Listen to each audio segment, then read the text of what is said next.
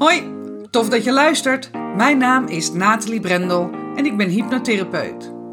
Ik vergelijk hypnose met hydraterende littekencrème. Smeer het op innerlijke littekens, die zijn veroorzaakt door trauma's, angsten en beperkte overtuigingen. En het litteken kan weer soepel worden. De pijn kan eruit. In deze podcast ga ik, naast hypnose, op zoek naar andere hydraterende littekencremes. Want wat is er allemaal te vinden in het alternatieve therapieëncircuit? Ik ga in gesprek met de beste specialisten. Hoe zijn zij met hun smeerseltjes in aanraking gekomen? Wat was het moment dat ze dachten, dit is te gek, hier ga ik in verder? En wat doet het precies?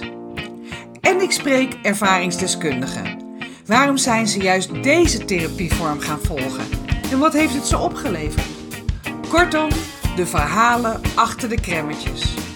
Welkom bij Smeren met Brendel.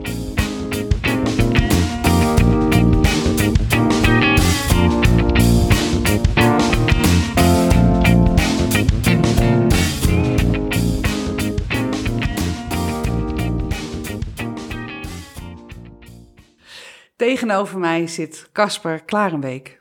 Welkom, Kasper. Dankjewel. Je zit hier in mijn praktijk, terwijl ik ondertussen even mijn jasje uittrek. Maar dat...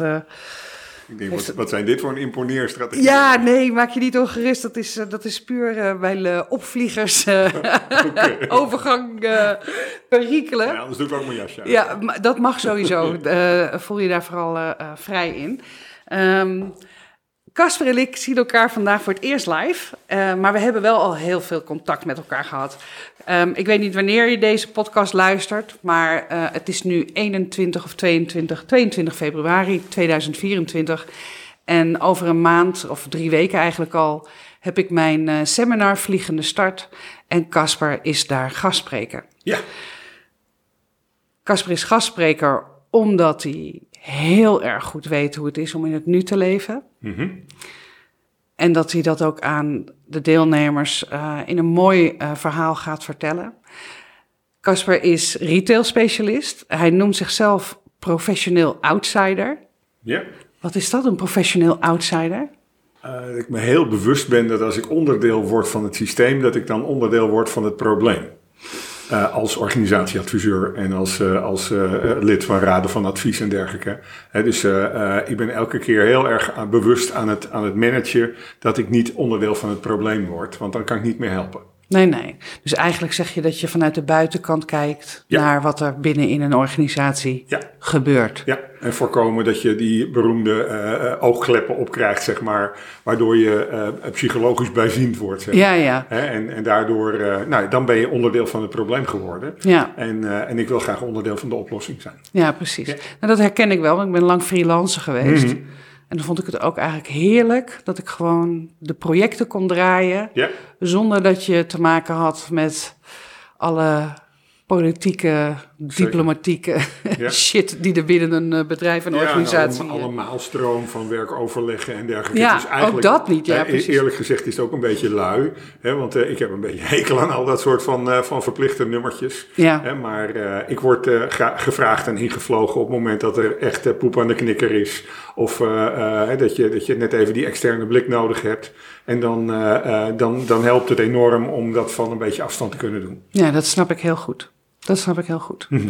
We hadden elkaar veel eerder kunnen tegenkomen in ons werkbare leven. Want we komen allebei uit de retail vandaan. Hebben daar onze roots liggen. Ja. Jij nog bij Kruidvat zelfs, nog voordat dat A.S. Watson verkocht werd. En grappig is, mijn laatste freelance opdracht was ook bij A.S. Watson. Okay. Wow. Ja, was bij Easy Paris XL. Ja.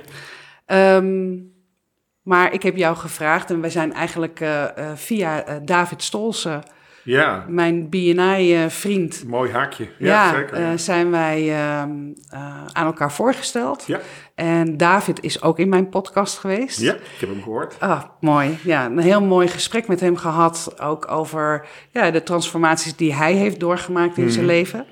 En hij zei tegen mij van nou, jij moet Kasper echt een keer ontmoeten, want hij heeft ook echt heel veel transformaties in zijn leven doorgemaakt. En één daarvan is dat hij Op een moment hoorde dat hij ongeneeslijk ziek was.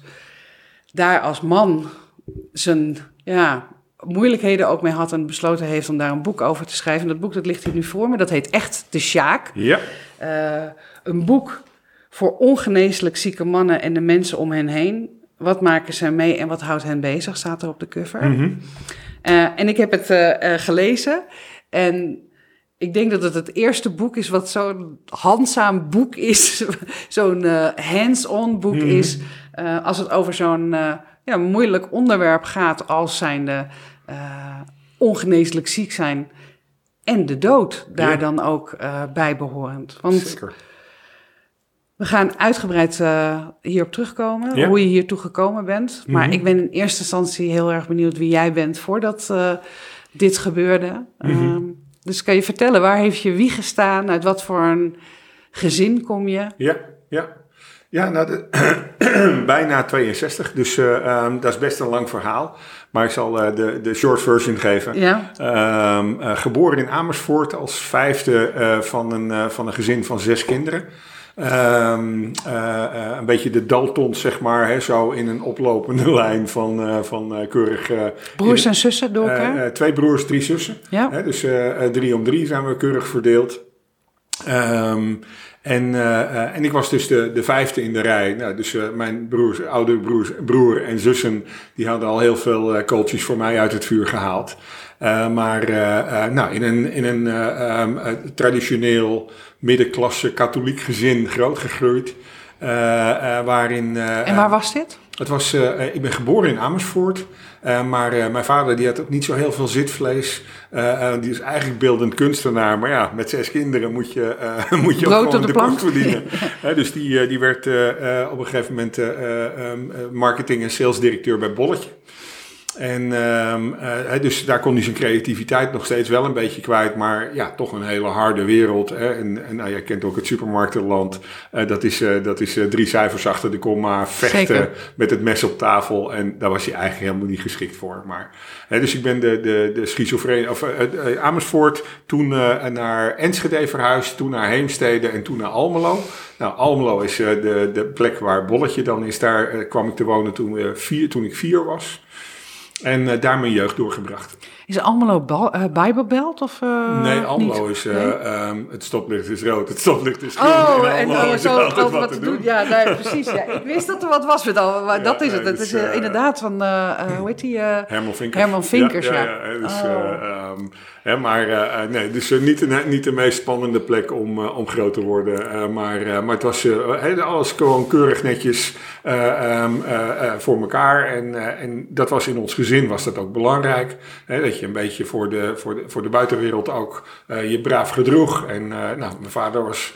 Bij Bolletje werken was in Almelo een hele belangrijke werkgever. Dus. En hij had ook een belangrijke functie. Ja, dus je gedragen was iets wat al vroeg met de paplepel ingelepeld werd. Ja, waar bleek dat uit? Ik was daar niet zo heel goed in, eerlijk gezegd. Nee, want waar bleek dat uit? Wat deed je wat eigenlijk niet... zo prijs werd gesteld. Netjes op zondag mee naar de kerk met z'n allen. En geen rottigheid uithalen op straat. Altijd een beetje nette kleren aan hebben. Want als je dat wel deed, wat dan? Dat was echt onwenselijk. Hè? Dus werd ook stevig op gecorrigeerd. Hè? Dus de buitenwereld moest alles onder controle zijn. Hè? Dus, terwijl dat in ons gezin helemaal niet zo was. Nee, mijn vader was echt een hele gevoelige, creatieve man. Maar daardoor ook best explosief. Hè? Dus die had gewoon beeldend kunstenaar moeten worden. Dus hij zat niet op zijn plek? Hij zat helemaal niet op zijn plek. Nee, die mocht helemaal niet doen waar die eigenlijk voor gemaakt was. Hè? Dus daar heeft hij ook echt onder geleden. Daarnaast ook nog een stuk oorlogsverleden, hè, waarin hij in een Duits werkkamp gezeten heeft, waar hij het nooit met ons over gehad heeft, maar wat echt een trauma was van hier tot Tokio. Dat droeg mijn vader met zich mee. Die was ook heel vaak snoeihard werken. Dat heb ik echt van hem geleerd. Dus als je wat wil bereiken, dan moet je alles geven en meer wat je hebt. Als hij thuis was, dan was hij of in zijn atelier om zijn creativiteit kwijt te kunnen, of hij lag ziek op de bank, of uitgeput op de bank. Want dat is een beetje het beeld van mijn vader. Hè? De man die op zondag ook niet het vlees snijdt. Nee. En mijn moeder was het tegenovergestelde. Mijn moeder was een ras-echte boekhoudster. Hè? De manager van ons gezin. En die elke keer ook de grillen van mijn vader heel goed wist op te vangen, te absorberen. En zo hielden ze samen, zeg maar, de kerk een beetje in het midden. Ja, precies. De boel draaiende. Ik heb zelf 4 kinderen. Dat is, vind ik uitdagend zat.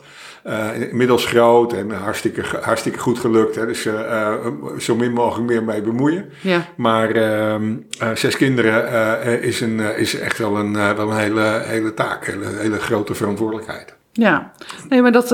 ik bedoel, die voel ik... Kijk, kinderen sowieso is natuurlijk een verantwoordelijkheid. Zeker. Maar als je inderdaad een vader hebt die eigenlijk niet zijn passie kan uitoefenen, daar zit natuurlijk frustratie zit daaronder. Zeker. Die je dan als kind ook meekrijgt. En zeker geloof ik ook... ik had het gisteren nog met iemand over, trauma's kunnen 8 generaties doorgegeven worden. Dat als je kijkt naar oorlogsverleden. Mijn ouders zijn geboren ook in de oorlog. Yeah. Mm-hmm. Nou, ik weet, ondanks dat zij niet bewust de oorlog hebben meegemaakt, dat ik dingen heb meegekregen vanuit die tijd. Absoluut. Al is het alleen al dat ik mijn bord moest leeg eten. Yeah. Of, om maar wat te noemen. Ja. Of eerst mijn aardappelen en mijn groenten en dan pas mijn vleesmeel. Weet je, allemaal dat soort regels. Mm.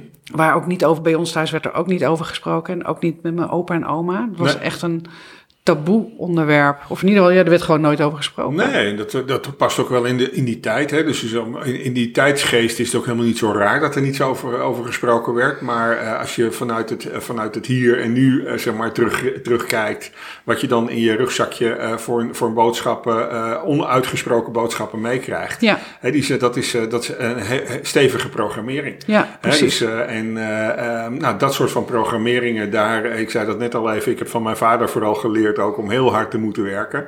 He, dat arbeid adelt en ook al zit het even tegen, hard werken loont. Net ietsje harder door. He, dus je schouders eronder, niet je kwetsbaarheid laten zien.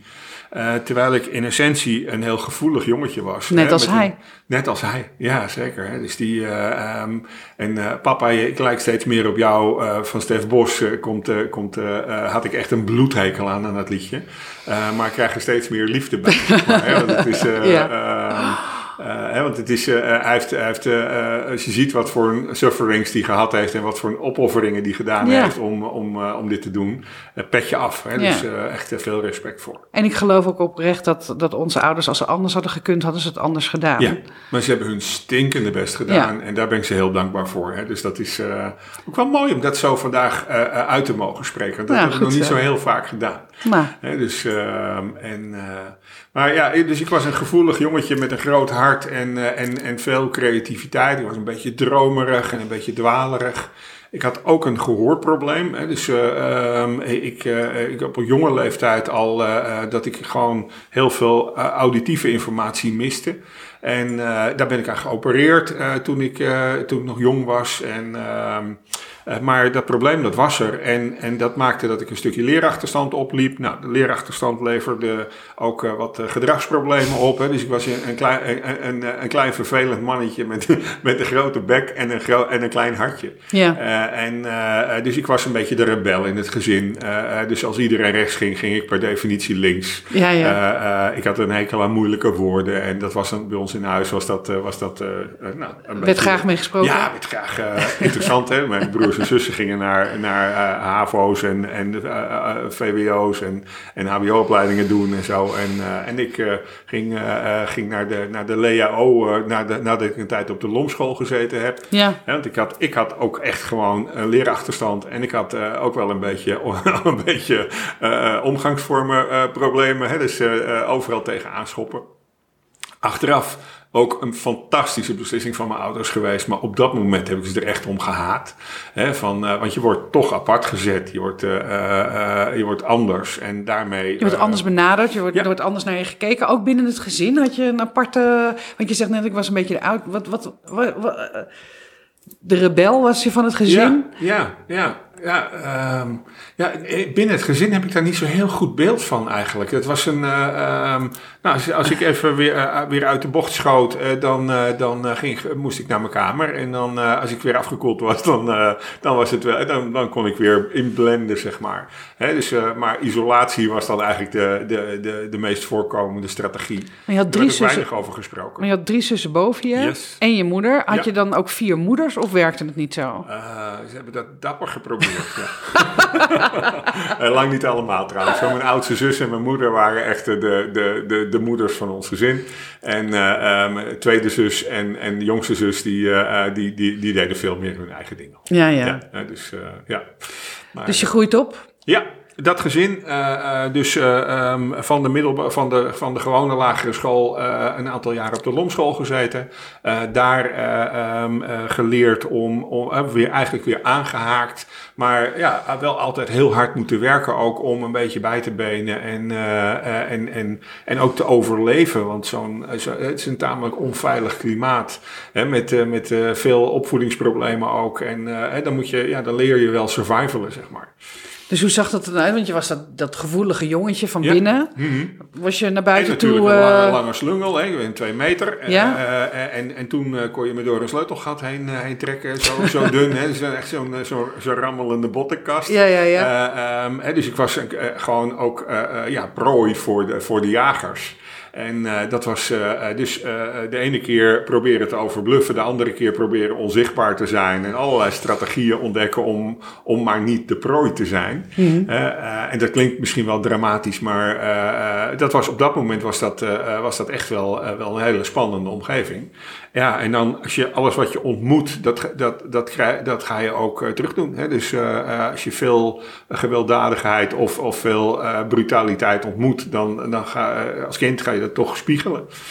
En daar moest ik... het is echt overleven geweest een tijd. En toen kwam ik op de LeaO in Almelo. Daar kwam ik mevrouw Botman tegen, een Surinaamse Engelse lerares. Die zag in mij dat ik veel meer was dan dat boefje die niks wilde. En die had ogen die bijna uit haar hoofd vielen als ze boos was, zeg maar. Zo, die kwam echt recht in mijn hart binnen. En als je het hebt over belangrijke mensen in mijn leven... Zij was zij zo'n mens die mij zag in plaats van mijn gedrag zag. Ja. En toen ben ik heel erg mijn best gaan doen. Ik ben met een 9,8 voor mijn centraal schriftelijk Engels... terwijl ik hartstikke dyslectisch ben, ben ik geslaagd. En, dat is toch bijzonder als je daar dan over nadenkt... Hè? Dat er dan iemand is die dan je ziet... Mm-hmm. En dat je dan vervolgens daardoor zo'n shift doormaakt. Absoluut. Dat je je gezien voelt. Dat zoveel rust en ontspanning met zich meebrengt... dat je daardoor weer gewoon jezelf meer kan worden. Dat is inderdaad de route terug naar binnen. Terug naar je authenticiteit. Ja. Want als je overfocust op die buitenkant... dan verlies je de binnenkant. Hè? Ja. Dus bij ons thuis hebben we het graag en vaak over... de grote en de kleine Kasper... Ik vind het ook niet altijd leuk overigens hoor, maar die grote Kasper die is vooral ego gedreven en zoekt de spotlight en is overschreeuwd. Terwijl de kleine Kasper juist die creatieve, kwetsbare, verbonden deel van mij is. Waar ik me veel meer veiliger bij voel en veel meer thuis voel. Waarom mensen ook van me houden. Mm. Want die grote lawaai-papegaai, die is korte termijn, is dat best leuk. Maar, niet 24/7. Nou word je aan mijn moe. Je vrouw vraagt. Ik word er zelf af en toe zelf moe van. Hè. Dus het is, en mijn Margot, waarmee ik al ruim 40 jaar samen ben, die kent dat patroon ook heel goed. Verbonden zijn met mezelf, dat is elke keer weer die route naar binnen, die is elke keer weer de uitdaging. Ja. En als je dus gezien wordt door iemand zoals je echt bent... dan is dat heel bevrijdend. Ja. Dat heb ik meerdere keren in mijn leven heb ik dat meegemaakt. Dat er dat soort van reality checks waarin je even kan ontspannen. Precies. Even terug kan naar de basis en in het hier en nu leven. Ja. Heel bewust in het hier en nu, in plaats van die pijnlijke herinneringen van het verleden en de angst voor de toekomst.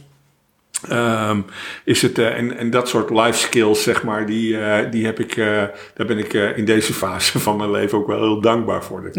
Dat snap ik. Ja. Ja, en als je elkaar eenmaal ziet, dan zie je elkaar ook nooit meer niet. Hè? Nee. Dus dat is ook, dat vind ik wel ook mooi daaraan, dat als je dan ineens elkaar echt ziet, mm-hmm, en die verbinding daar is, dat je dan ook het nooit meer niet kan zien. Nee. Dat geldt ook voor collega's, mensen waar je die ineens ziet. Ja. Je denkt, hey. En waar je samen door worstelingen heen gegaan bent. Ja. En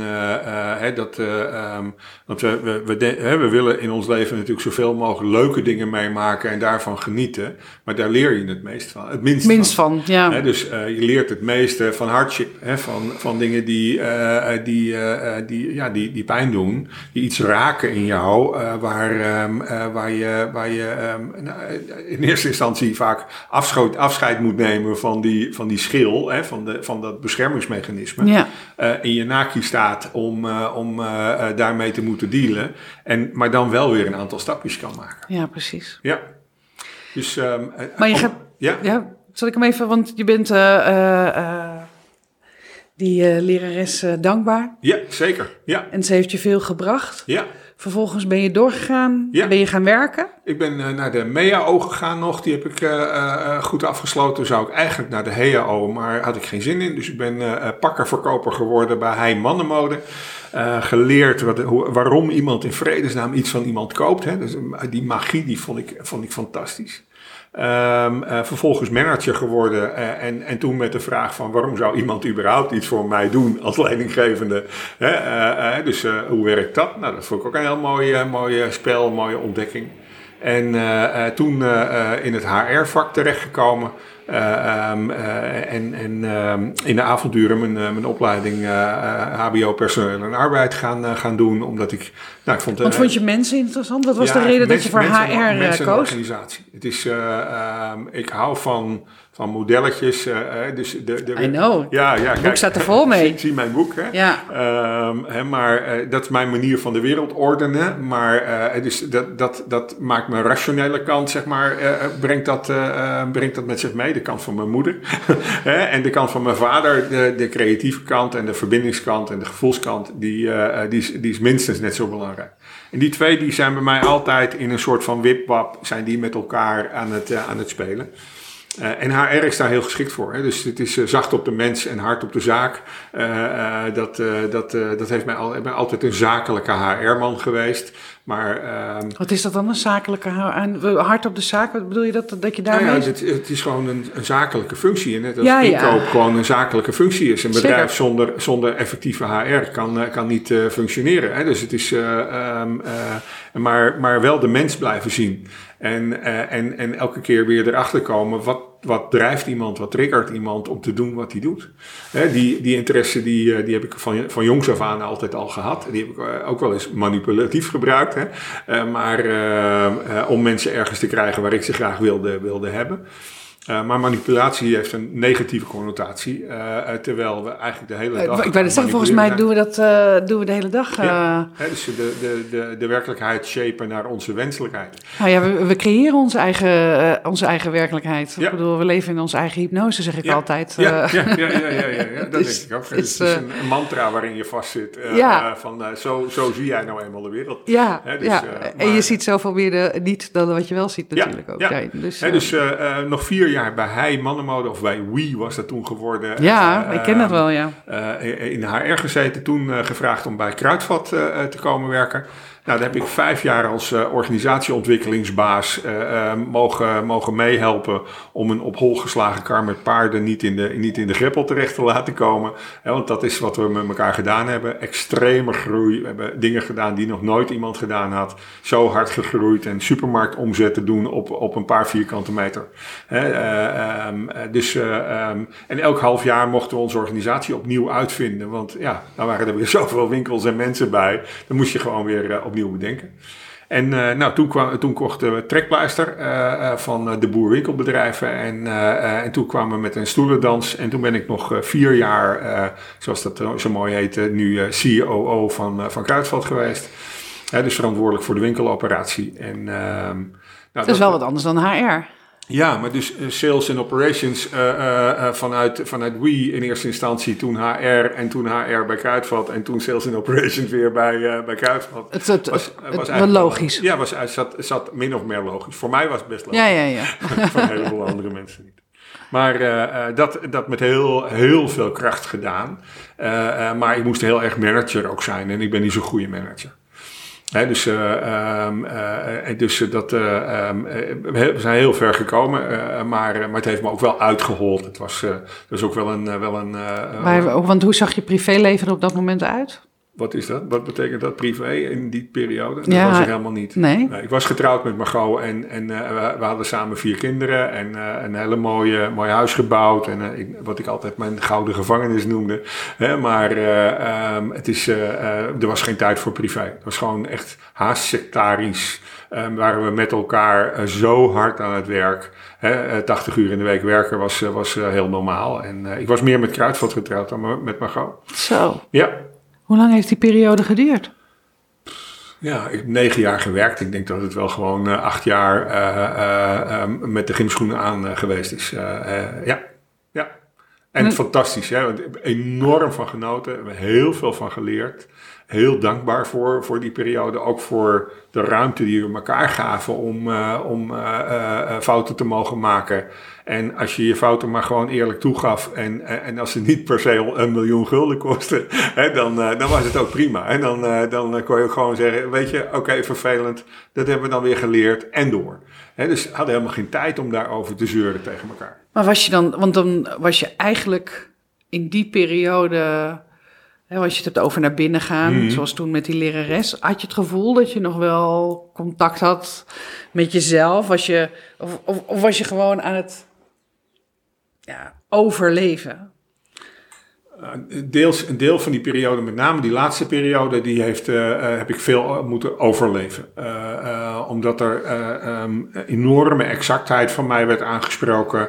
En mijn voorganger die had 25 jaar op die stoel gezeten. En die probeerde mij een beetje onder zijn kopieerapparaat te krijgen, zeg maar. Terwijl ik een hele andere man was. Van niet te doen. Hè. Dus, probeer mij dit lijf maar eens onder die kopieerapparaat te krijgen. Dat gaat je niet lukken. Het lukt al niet dat je heel klein was, vertelde je net. Laat staan... heb ik hard getraind. Maar ik werd ook elke keer weer heel erg op mijn intuïtie eigenlijk aangesproken. Hè, van wat je gut... En met name in die organisatieontwikkelingsfase, die eerste 5 jaar... was ik echt de vertrouwde adviseur van Dick Siebrand, de CEO van Kruidvat, de founder zeg maar, van dat bedrijf. En dat was een hele lekkere rol. Dat was, daar mocht ik echt alles zeggen en doen kon ik heel dicht bij mezelf zijn.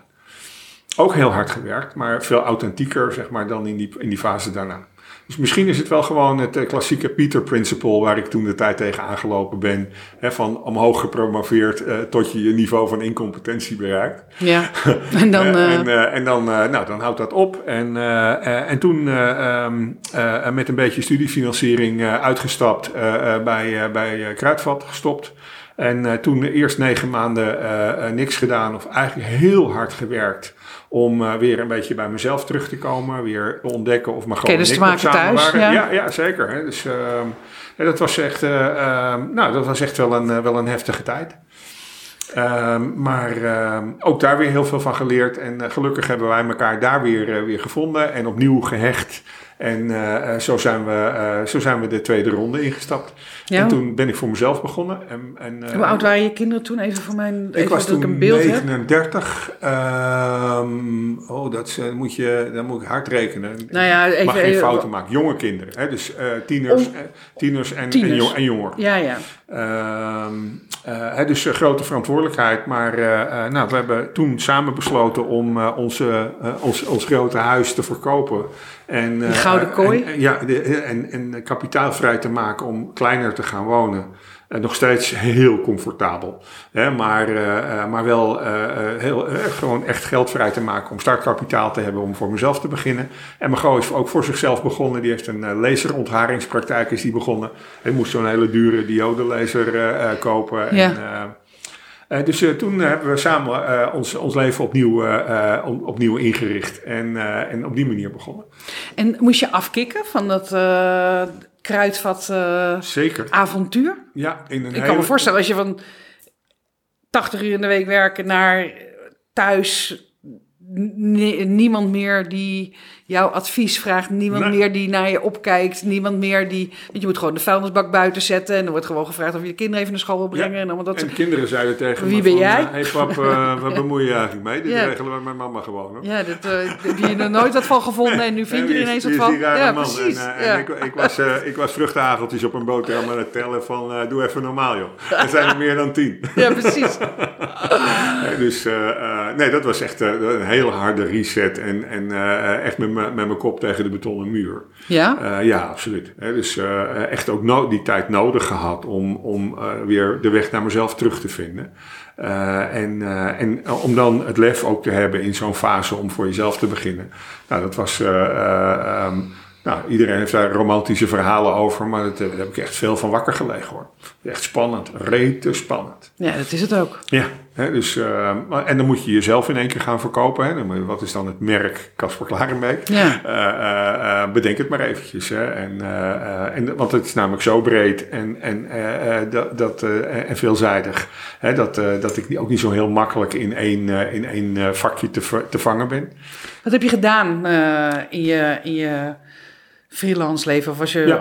Ja, 22 jaar zelfstandig nu. En in eerste instantie heel veel reorganisaties geleid. Hele grote bij AGMEA onder andere. En dus het was net na Twin Towers zeg maar dat ik voor mezelf begon. Dus de eerste reorganisatieslagen. Maar ik werd daar niet gelukkig van. Ik kon het wel, maar ik werd er gewoon niet gelukkig van. En ben steeds meer gaan coachen en trainen en allerlei, dus dichter op mensen en ontwikkeling gaan zitten. Weer meer richting HR eigenlijk. Ja, eigenlijk wel. Ja. Dus weer de beweging terug vanaf sales. Ja, en een paar boekjes geschreven over merkwaardig zijn. Hè. Dus wat is, ben je authentiek? Ben je echt je merk waardig? En ben je ook een beetje onderscheidend? Hè? Dus hoe kan je dat neerzetten? Nou, daar heb ik ook veel spreekbeurten over gedaan. En dagvoorzitterschappen en zo gedaan via Speakers Academy vooral. Dus gewoon een hele mooie tijd, maar wel veel ego-tijd ook. Ja. Dus je ging gewoon door. Na 9 maanden thuis kon je weer... Ja, op een andere manier. Dus weer een beetje anders in elkaar gestoken. Maar dat stukje van mij, dat bleef... Had je wel bij jezelf zoiets van... Ik ga niet meer zoals toen de tijd, in mijn Kruidvattijd, 80 uur in de week werken. Waren er wel lessen die je geleerd had uit die periode waarvan je dacht van... Ja, I'm never gonna go there again. Mm-hmm. Nee. Had je niet? Nee? Nee. Onvoldoende. Ja, natuurlijk had ik een heleboel dingen geleerd. Maar dat heilig moeten, dat zat er op dat moment in ieder geval nog heel erg in. En toen ik voor het eerst ziek werd, dat is zo'n 10 jaar geleden... Toen viel ik in de sportschool bloedfanatiek aan de slag om een beetje fit te worden. Viel ik heel hard op mijn achterhoofd. Ik kreeg een zware hersenschudding en eigenlijk een burn-out, denk ik. Hè? Want het is ook als zelfstandige gewoon heel hard gewerkt. En het elke keer weer jagen op opdrachten.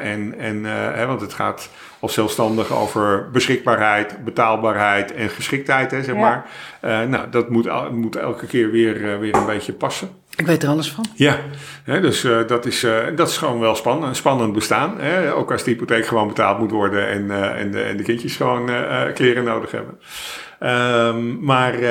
Dus ik voelde die verplichting, die verantwoordelijkheid ook enorm. En daar heb ik heel hard op gejaagd. Nou, toen ik de eerste keer ziek werd en uitviel... Het is een soort van zaagtand. Hè? Je begint op 100% van je energie. En dan val je terug door zo'n hersenschudding en burn-out naar 60%. Dan krabbel je terug naar 90%, maar je komt nooit meer op die 100%.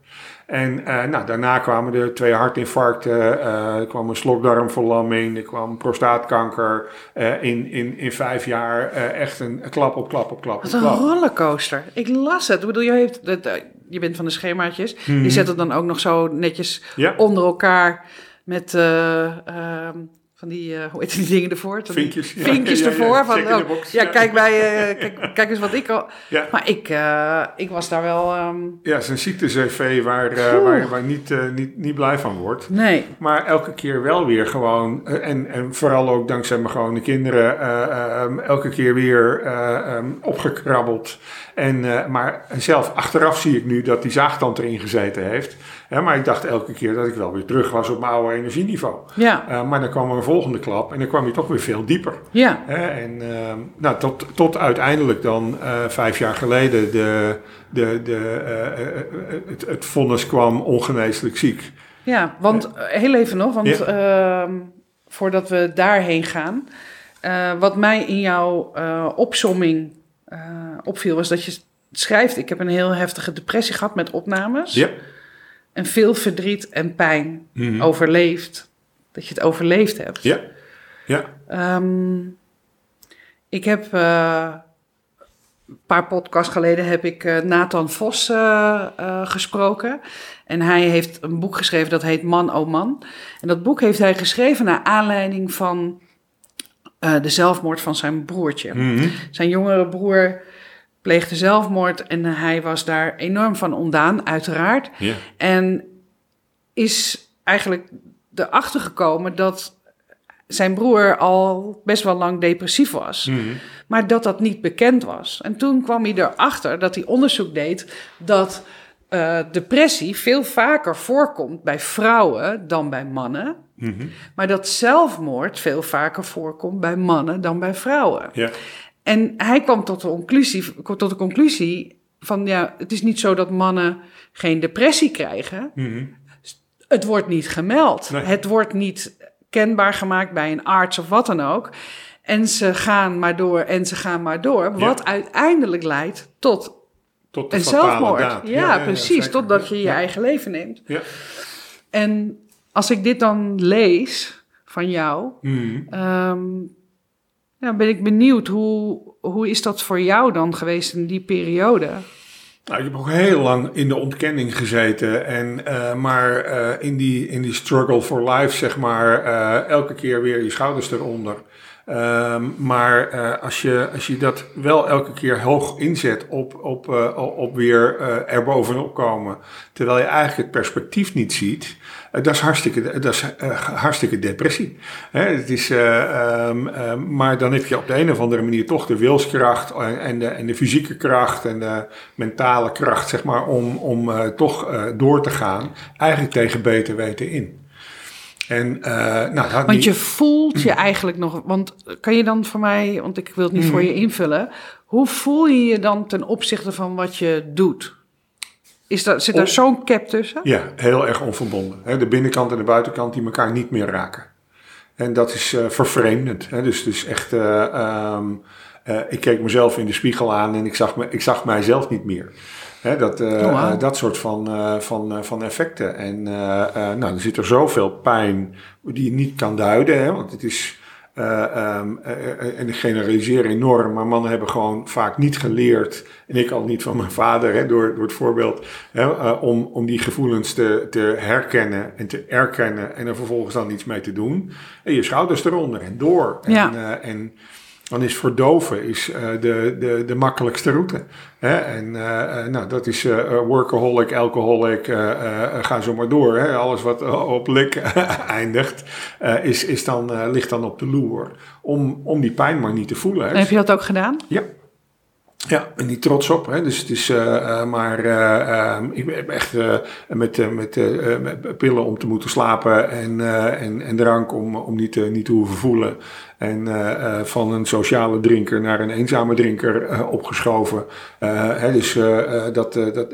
Been there, ja. Ja. Hmm. En dat is een hele eenzame strijd. Want het is ook schaamte op en gaan stoppen en... Dus dat is een hele heftige route. Ja. En daarnaast was er dan bij mij nog in die depressie een extra effect. Dat ik bleek tumoren in mijn lijf te hebben die hormonen aanmaakten. Die depressie nog een beetje extra pushten. Aanswengelden, zeg maar. Ja. Jeetje. Want dat was in die periode, dit was in de periode dat je hoorde, waar je net naartoe wilde gaan, naar dat moment dat je hoorde dat je die zeldzame vorm van kanker hebt. Ja, toen zat je in die depressie. Ja, was ik al hartstikke depressief. Ja, zeker. Zo. Ja, dus in 2016 voor het eerst opgenomen geweest voor depressiviteit en verslaving. En in eind 2018 kwam... ik moet het even goed zeggen. Eind 2017 is dat dan dat ik ziek werd. Of dat die diagnose kreeg. Dat je die diagnose kreeg? Ja. Wat gebeurde er? Wat gebeurt er dan in je hoofd als je al in die staat bent? Nou ja, voor mij was het een... eigenlijk was ik opgelucht. Dat verbaast me dan weer niet. Nee. Want je dacht wow. Dit is mijn exit. Dus dit is dit is de route naar een eind aan de pijn. Dat snap ik ook wel. Een soort van bevrijding. Hoop op bevrijding. Echt lijden aan het leven. En ik kon me in die fase helemaal niet meer voorstellen hoe ik hier in vredesnaam met jou zou zitten en praten over het leven en genieten en met zoveel zingeving en energie op dit moment bezig te zijn met mijn leven. Ja. Maar ik was toen eigenlijk alleen maar op zoek naar de nooduitgang. Want ik zag gewoon geen enkele escape meer. Ik was out of control. Dus dat is een hele donkere tijd. Hoe lang heeft die geduurd? Ik denk wel een jaar of 3. Ook in de openbaarheid met behandelingen en al dat soort zaken. Maar ik denk dat die zeker 3 jaar daarvoor ook al in het genieper geweest is. Ja. Dus je in principe 6 jaar als zelfstandig ondernemer, kinderen, vrouw, werkt over zichzelf, allebei een eigen bedrijf, weer hard werken. Hartstikke succesvol, buitenkant alles voor elkaar. Ja. Mr. Positivo, hè? Dus het is, hoezo kan niet? Hè? Kan niet kwam in mijn woordenboek niet voor. En ik was in staat om anderen te motiveren en te inspireren. En dat was mijn vak. Dus dat is waar ik mee bezig was. En dus mijn eigen merkwaardigheid, zeg maar, die was weer te zoeken. Want aan de binnenkant was het donker en stil. En aan de buitenkant was ik een enorme lawaai papegaai die alleen maar tjaka riep, zeg maar. Ja, was vervreemdend. Ja. Ik kan me voorstellen. En toen kwam dus die diagnose van... Kasper, ga je opereren, maar je wordt niet meer beter. Toen hebben ze 7 tumoren uit mijn buik gehaald die ze op dat moment konden verwijderen. Maar het zit op meerdere plekken in mijn lichaam, hè, dus het gaat niet meer weg. Dat was voor mij echt, dus aan de ene kant, in de eerste fase van gelukkig, hè, dit gaat me verlossen. Aan de andere kant heeft het de poort opengezet om veel meer in dat hier en nu te leven. En dus in de modus te zijn waarin ik vandaag ben.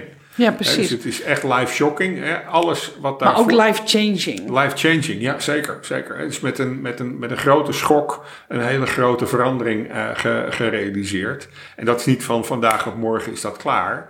Maar je hebt er ook 6 jaar over gedaan om er in te komen, in te zitten. Zeker, ja. En weer uit te krabbelen. Ja, dus maar dat tipping point, hè, dat is heel nauwkeurig. Het is net als iedereen die je vraagt, die bewust meegemaakt heeft... waar was je toen de Twin Towers vielen?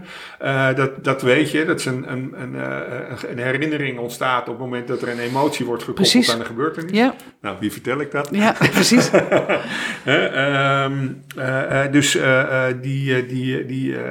Dat markeringspunt, dat is voor mij heel helder.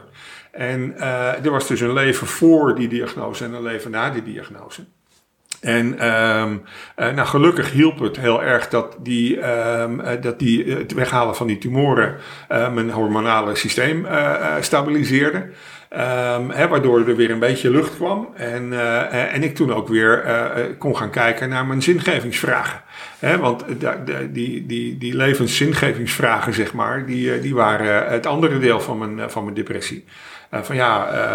Mag ik wel mezelf zijn? En hoe hou je dit vol? Ja. Dit is geen leven. Nee. Dus tamelijk radicaal de buitenkant laten krimpen en de binnenkant opgeblazen. En op zoek gegaan naar mezelf. En dat ook al wel op een radicale manier gedaan. Ik ben 1,5 jaar weg geweest bij Margot, waarmee ik toen al dus 35 jaar samen was. Omdat ik dacht dat zij niet weg zou gaan bij een ongeneeslijk zieke man. En ik zag haar heel ongelukkig zijn. Maar zij was waarschijnlijk al ongelukkig. Dat ging niet per se om die diagnose van kanker, waarom zij ongelukkig was. Nee. Dat had daar misschien helemaal niks mee te maken. Het ging om dat ze ongelukkig was in de relatie met jou. Ja, zeker. Ja. En met wie ik was geworden. Zeg maar. Precies. Of hoe ik me gedroeg eigenlijk. Ja. Ik heb Margot daar niet op gevraagd of ze dat ook wilde. Ik heb dat voor haar besloten.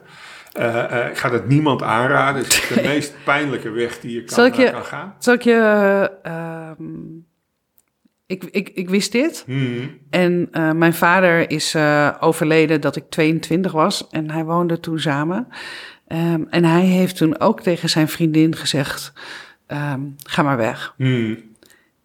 Hij is 4 jaar ziek geweest, sorry, dat moet ik er nog wel bij vertellen. 4 jaar kanker gehad, 4 jaar ziek geweest.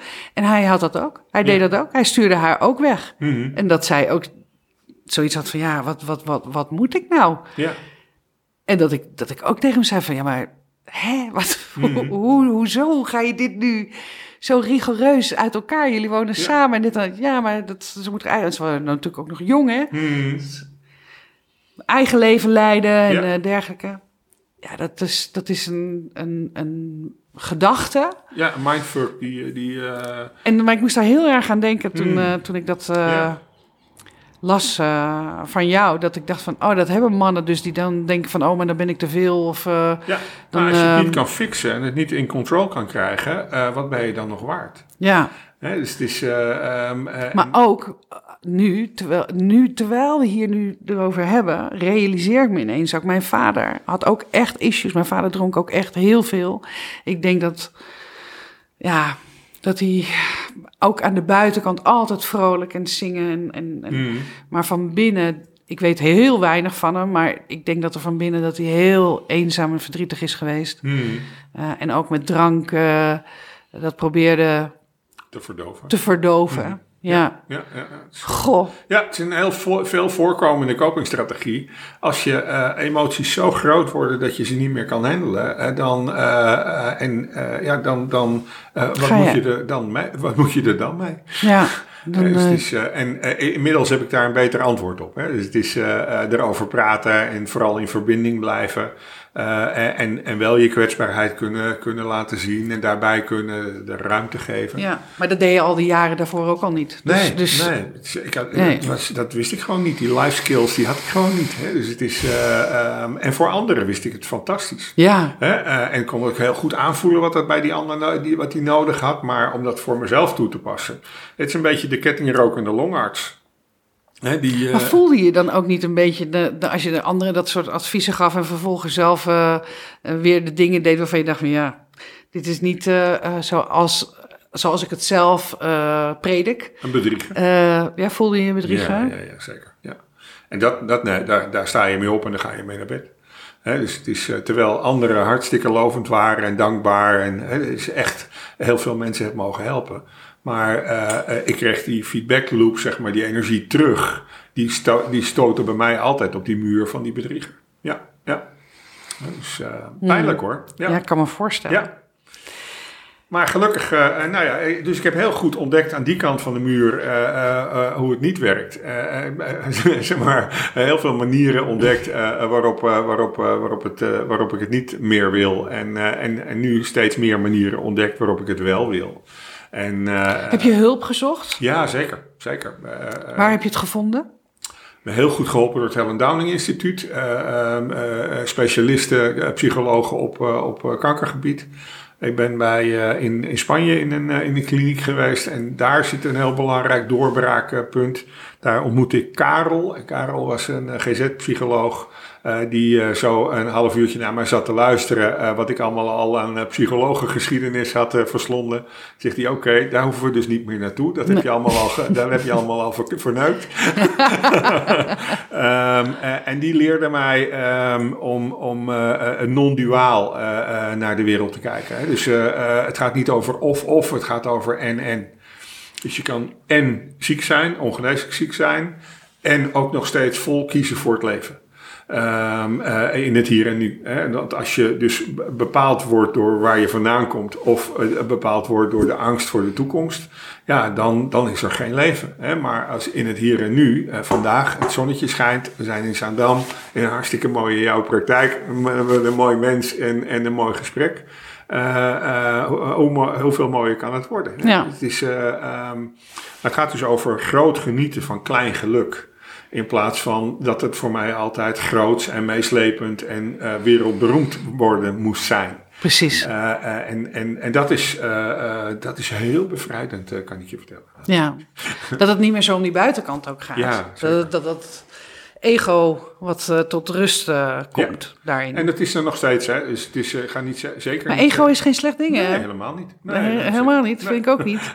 Nee. Als het er alleen nog maar is, dan wordt het wel een beetje schraal. Ja. Dus het gaat elke keer weer over, ben je in verbinding met jezelf en met je omgeving? En ben je in het hier en nu inderdaad, maak je het verschil in kleine dingetjes. Ja. Dat is heel waardevol voor me geworden. Ja. En dat is waar mijn boek een bijdrage aan levert. Dat is waar Stichting Echt de Sjaak. Want vertel, want hoe kwam je dan op een gegeven moment... ik vertelde je net over Nathan. Mm-hmm. Die ook dacht van, ik ga hier een boek over schrijven. Ja. Want ik bedoel, er is gewoon helemaal niets over bekend. Maar dat had jij dus... Had jij dat ook? Wat was je drijfveer? Wat was je gedachte van... Er zijn er meer zoals ik? Of wat was het? Nou ja, 56% van de kankerpatiënten in Nederland is man. Ja. Terwijl in de hele sociaal-emotionele zorg ze onvindbaar zijn. He, ze kwam in lotgenotengroepjes, allemaal hele lieve, betrokken, vriendelijke vrouwen... die het fantastisch vonden dat er ook een man was die over zijn gevoel wilde praten. He, maar dat was ik niet naar op zoek. Ik was op zoek naar mannen van hoe de fuck doe je dit? Ja. Hoe ga je met dat verantwoordelijkheidsgevoel om? Hoe ga je met je eindigheid om? Wat laat je achter? Daar vond ik gewoon geen antwoorden op. Naast nog alle ingewikkeldheid van taal van de medische wereld, hè, waar je gewoon geen idee hebt. Nou, dat vind ik sowieso. Er zitten waanzinnig goede tips in. Niet alleen voor mannen, maar ik dacht bij mezelf van dit is, hè, als ik serieus ziekenhuisbezoek heb, is dit super waardevol om het gesprek met je specialisten. Ja, precies. En hoe en wat je vraagt en. Ja, dus dat is... en hoe ga je inderdaad... hoe vind je weer zin? Letterlijk, zingeving is weer zin vinden in het leven... en focus op de dingen die nog wel kunnen. Ja. Want ik ben nog steeds gewoon Kasper en ik heb kanker. Maar ik ben niet mijn kanker geworden. Nee. En dat is natuurlijk wel heel verleidelijk als er zoiets levensbedreigends ontstaat. Dat je je daarmee zo identificeert. Dat je het wordt. Dat je denkt dat je het wordt. Ja. En dat is een hele beklemmende gedachte. Dat heb ik de eerste 2 jaar na de diagnose heeft dat echt een hele belangrijke rol gespeeld. En toen kreeg ik weer wat licht in de ogen. En toen zag ik weer die kleine dingen die zo waardevol zijn. Ja, want dat valt me ook op. Want je... interviewt ook andere mannen in dit boek... en die stel je dan dezelfde vragen. Ja. En wat ik zo mooi vind... op de vraag van... wat is er voor jou het meest veranderd? Dat vooral mensen zeggen...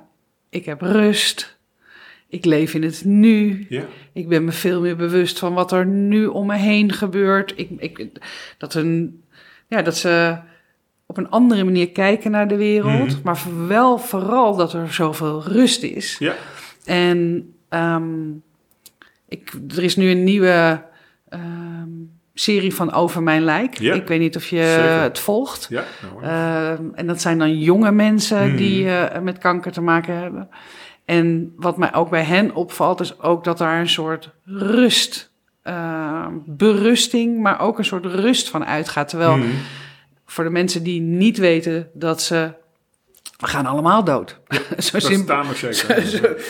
Zo simpel is het leven ook nog een keer. Dus we gaan allemaal dood. Ja. Alleen, we weten niet precies wanneer. Maar op het moment dat je een soort met vonnis krijgt... of een sticker van... hey, je bent ongeneeslijk ziek, dus het zal niet al te lang duren. Maar hoe lang dat al te lang is, dat weet je dan ook niet. Nee. Maar... dat weet ik ook niet. Nee. Ik kan ook morgen niet meer zijn. Zeker, ja. En toch leef je daar niet... Nou ja, ik probeer natuurlijk wel steeds meer rust ook in mezelf te vinden. Maar dat zie ik wel, dat mensen het idee hebben dat ze zoveel tijd hebben. Dat ze denken van nou... We hadden het de laatste over, dat ik ook in de podcast zei over een vriend van... Ja, over 2 jaar. Ja. Over 2 jaar, dan komt de rust. Ja, tot die tijd blijf ik met mijn tong op mijn schoenen blijf ik rennen. Terwijl, dan verlies je een heleboel van wat je nu kan beleven. Ja, want is dat voor jou echt significant ook veranderd? Hoe je kijkt naar het leven, maar ook hoe je kijkt naar de dood? Zeker. Wat is de grootste verandering die je daarin merkt? Ik ben er niet meer voor op de vlucht. Hè? Dus ik ben er niet meer bang voor. Was je dat wel? Ja, mijn ouders zien sterven. Mijn vader was heel bang voor de dood. Hè? Voor het oordeel wat er zou zijn. Als die eenmaal aan de poort zou zijn. Of die wel goed genoeg was geweest. Dat vond ik echt een heel verschrikkelijk beeld. Ja, wat verdrietig. Echt verdrietig. Terwijl hij zo zijn best heeft gedaan. Zeker. Hè? Nou, als er iemand met een onderscheiding in de hemel mag zijn. Hè, dan, maar die heeft hij dan ook gekregen? Volgens mij wel. Ja, mooi. Hè, dus het is... Dus ik heb vrede gesloten met de dood. Ik heb 2 bijna doodervaringen gehad. 1 keer naar een hartinfarct en 1 keer naar een sepsis. Of in een sepsis. Dat was zo vredig en veilig. Ik ben de angst daarvoor volledig verloren. Maar het verdriet over mensen achterlaten blijft natuurlijk wel. Door daar dus niet meer voor op de vlucht te hoeven zijn, kan ik veel meer genieten van wat er wel is. Is dat dan nodig om daar eerst ongeneeslijk ziek voor te worden? Volgens mij niet. Nee, nee, laat dat ook de boodschap inderdaad zijn. Zeker, maar wat zou... Want ik bedoel, in je boek heb je het over een betonnen muur. En je zei het net ook al, van je klapt tegen een betonnen muur. En op het moment dat je zo'n bericht krijgt. Ik zeg wel vaker in mijn podcast, het valt me op dat mensen echt wel, en zeker mannen, een soort rock bottom moeten gaan. Voordat ze uiteindelijk besluiten om die verandering te maken. Klopt, ja. En veranderen is natuurlijk ook lastig. Als je kijkt vanuit de patronen die we vanuit onze jeugd meekrijgen. En het onbekende aangaan. We blijven liever oncomfortabel in onze comfortzone... als dat we kijken wat voor een oncomfortabelheid daarbuiten is... die echt wel wat zou kunnen opleveren. Ja. Wat zou jij mensen, maar zeker ook mannen... willen meegeven als laatste van dit gesprek... Op het moment dat ze voelen dat ze niet meer in verbinding zijn met zichzelf. Dat ze zichzelf eigenlijk een beetje kwijtgeraakt zijn along the way. En niet helemaal goed begrijpen waar dat vandaan komt. Wat zou je hen willen meegeven? Stop met aanklootviolen en zoek hulp. Hè? Dus het is,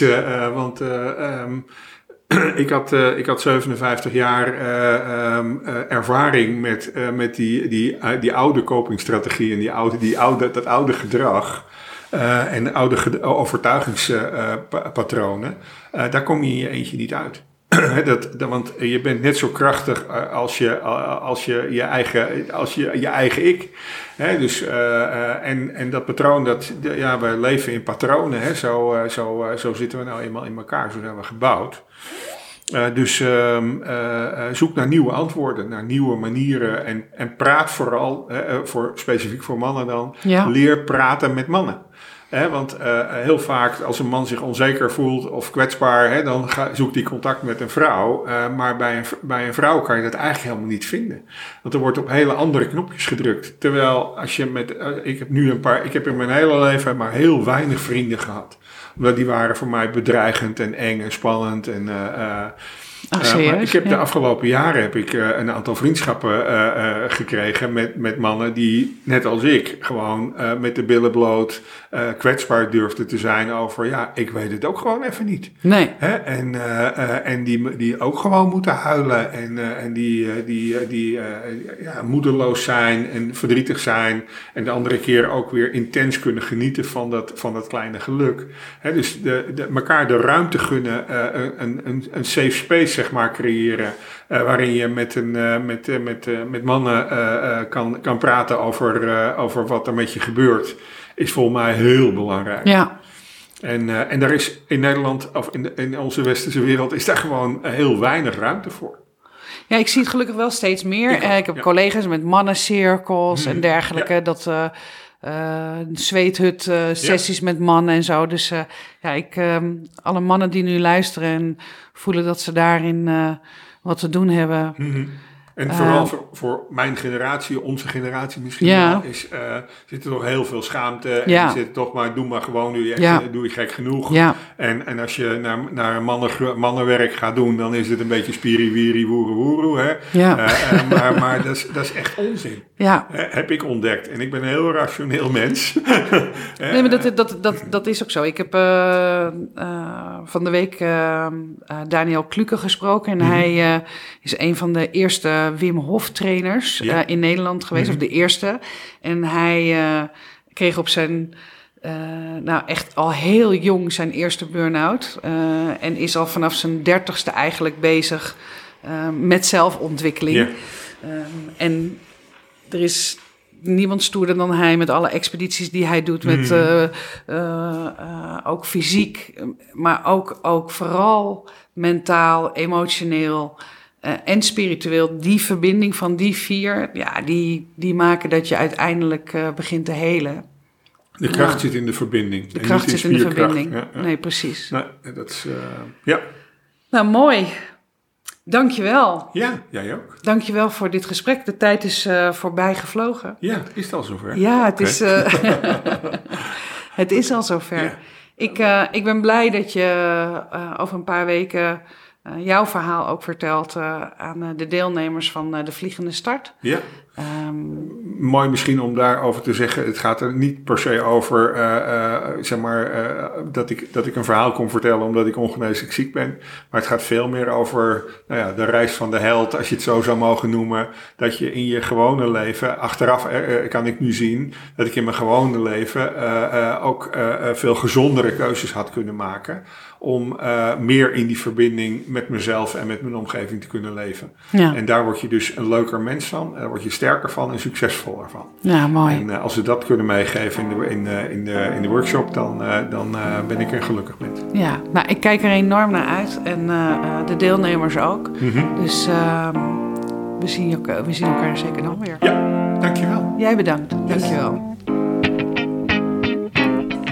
Bedankt voor het luisteren naar Smeren met Brendel. Vond je dit een toffe podcast? Laat dat dan vooral weten door een 5-sterren review achter te laten. En ken je iemand die deze podcast vast ook interessant vindt?